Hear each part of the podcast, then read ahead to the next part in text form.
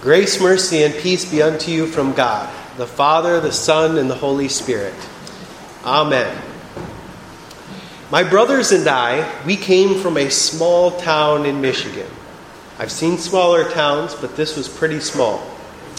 We went to a public high school, but it really kind of felt like it could have been a private Christian school in many respects. Many of my teachers attended church and even we even had a Christian band named DC Talk come and do a, an assembly for us at the at the school. I also remember the graduation that we had. We had a baccalaureate. Does anybody know what a baccalaureate is?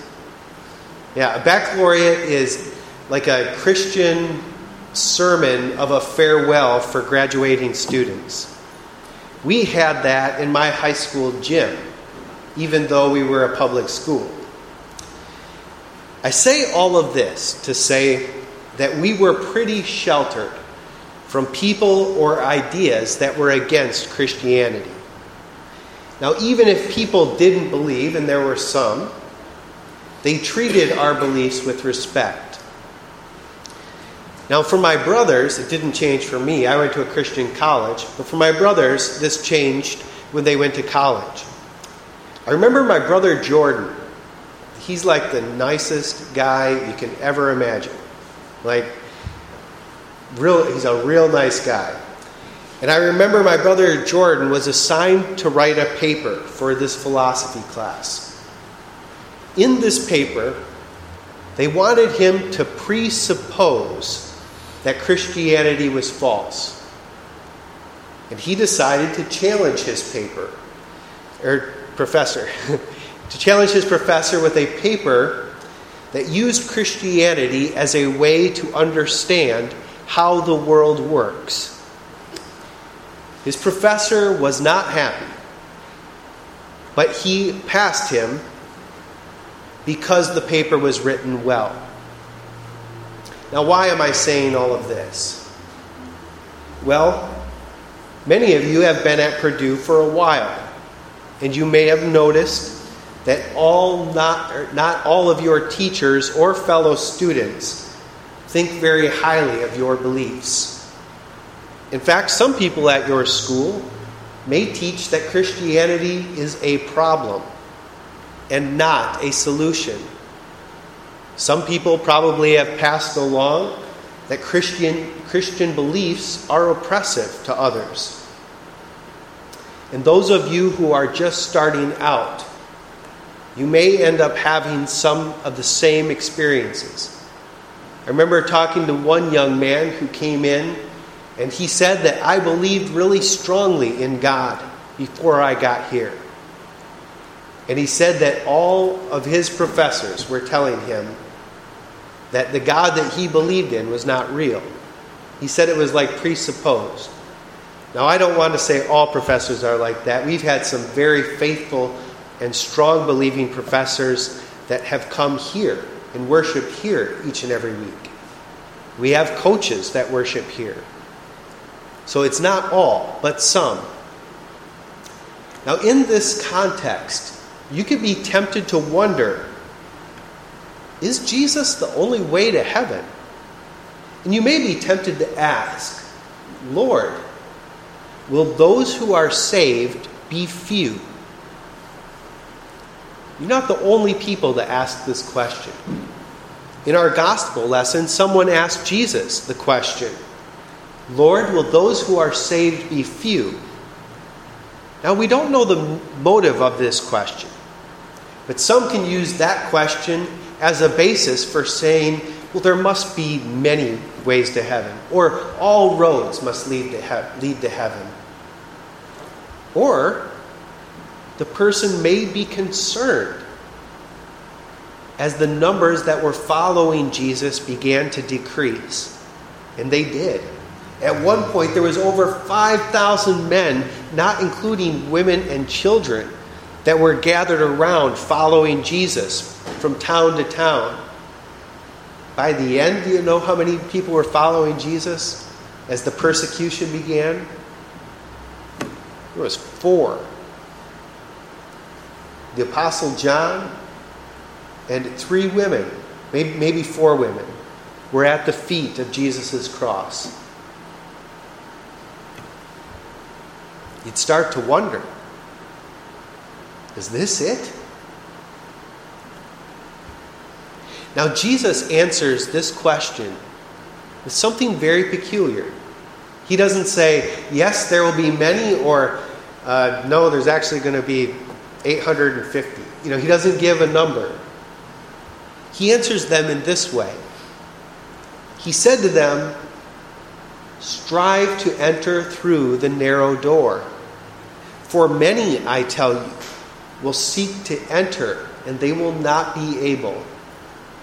When once the master of the house has risen and shut the door, and you began to stand outside and knock at the door, saying, Lord, open to us, he will answer you, I do not know where you come from. At this point, Jesus doesn't tell us if there will be few or many in heaven. But his answer does imply this You should not worry about who will be in heaven. Just make sure that you are. Now you might think, but I thought I was supposed to worry about others and spread God's word. Well, we do want others in heaven, and so does Jesus. But let me describe it to you this way. How many of you ever ever flown on an airplane? Yeah, most everybody. Now, right before you go up, maybe as you're taxiing to take off, the flight attendant begins to give safety instructions. And there's one part that they always mention. In case of an emergency, oxygen masks will drop down. And they tell you this now be sure to put on your oxygen mask after you get everybody else's on. No, that's not what they say. You guys got to pay attention to these people. no, they tell you put on your oxygen mask first. And then, if there are those around you who are struggling, you can help them out with theirs. Why is that? Let's say you have a family with you and you try to get everybody else's on. You may not be able to get to your last child because you're running out of breath and you pass out. And then your child is hurt and you are hurt. But if you, knowing how to do it, quickly put on your mask, then you can help those in need.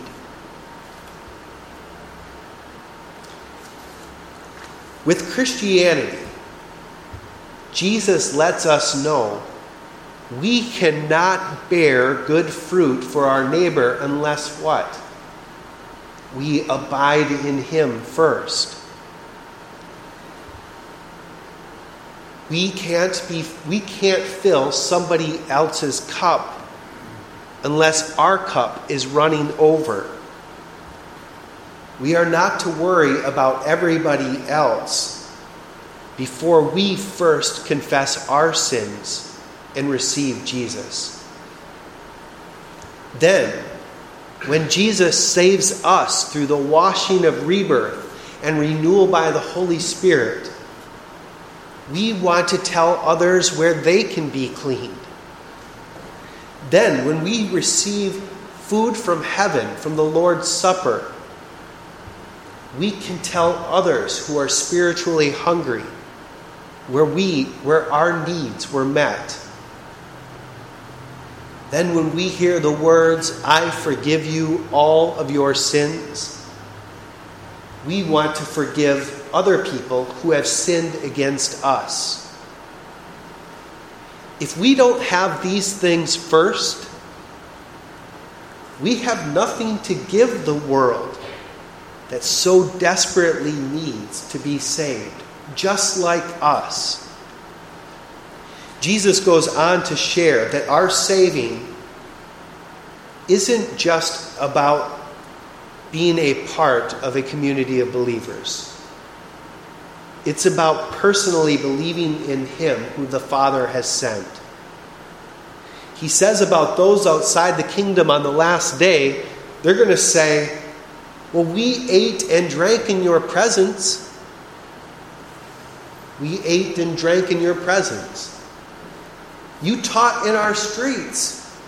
I even went to that church a couple times.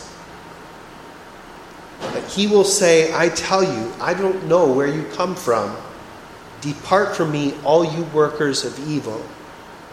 In that place there will be weeping and gnashing of teeth when you, when you see Abraham and Isaac and Jacob and all the prophets in the kingdom of God, but you yourselves cast out.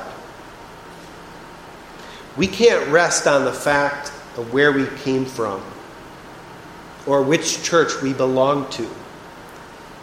We can't say, Well, I've been a Lutheran all my life, so you should let me in, Jesus. The only thing that matters is this that we know him. And how do we know him? We abide in his word. His word reveals to us who he is, it delivers him to us. Jesus said, Whenever two or three are gathered in my name, there I am also. We began our service in the name of the Father and of the Son and the Holy Spirit. My friends, Jesus is here right now. And why is he here? He's here to seek, to save the lost, to give himself to you. Now, as you go through this school year, I want you to know that you are not alone. If people challenge your belief in Jesus, do not be afraid. Nothing in all of creation can separate you from the love that God has for you in Christ Jesus. The cross and death couldn't even separate him from you. You were on this side of death, and the cross stood between you and God's love. And Jesus went there. The Bible says that he was whipped for us. By his wounds, we are healed.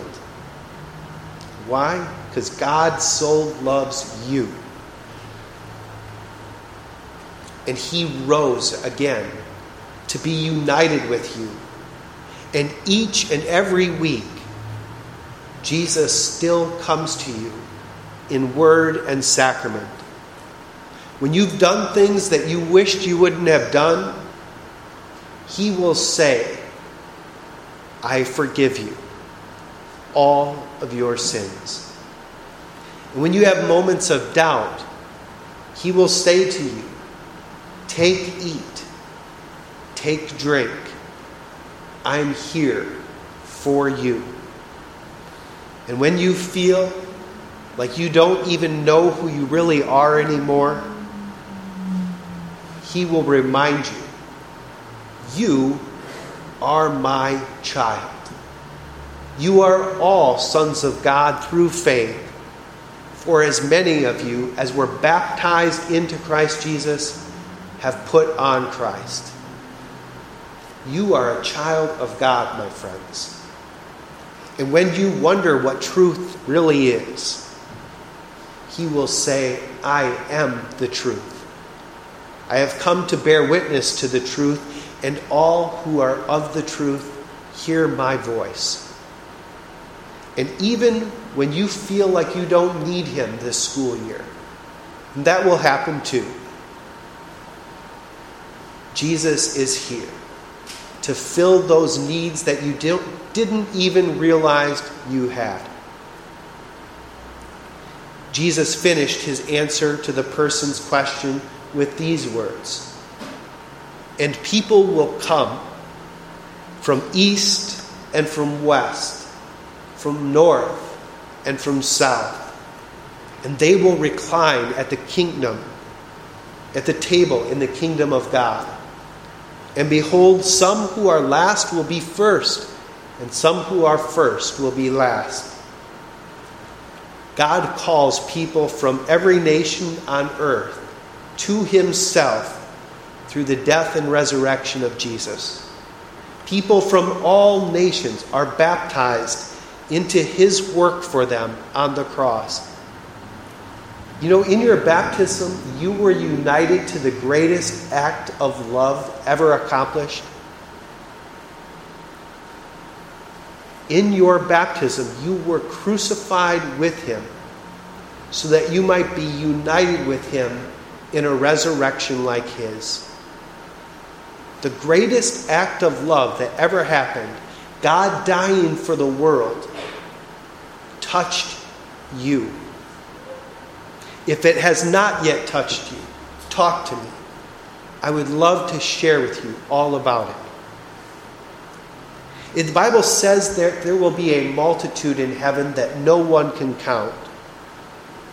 But if there is only one who is not there, that is too many. Because God wills that all people would come to a saving knowledge of Jesus. So I pray that each one of you this school year would never forget whose you are in Christ.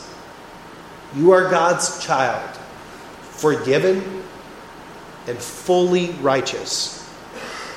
And as his child, I pray that you would abide in Jesus by coming here to the divine service so that your faith in God would be strengthened and that your love for others would then be increased. Jesus will carry you and more through that narrow door. That's what he came to do. He came to seek and to save the lost. And now may the peace of Christ and his work for you keep you in him until he returns for you. Amen.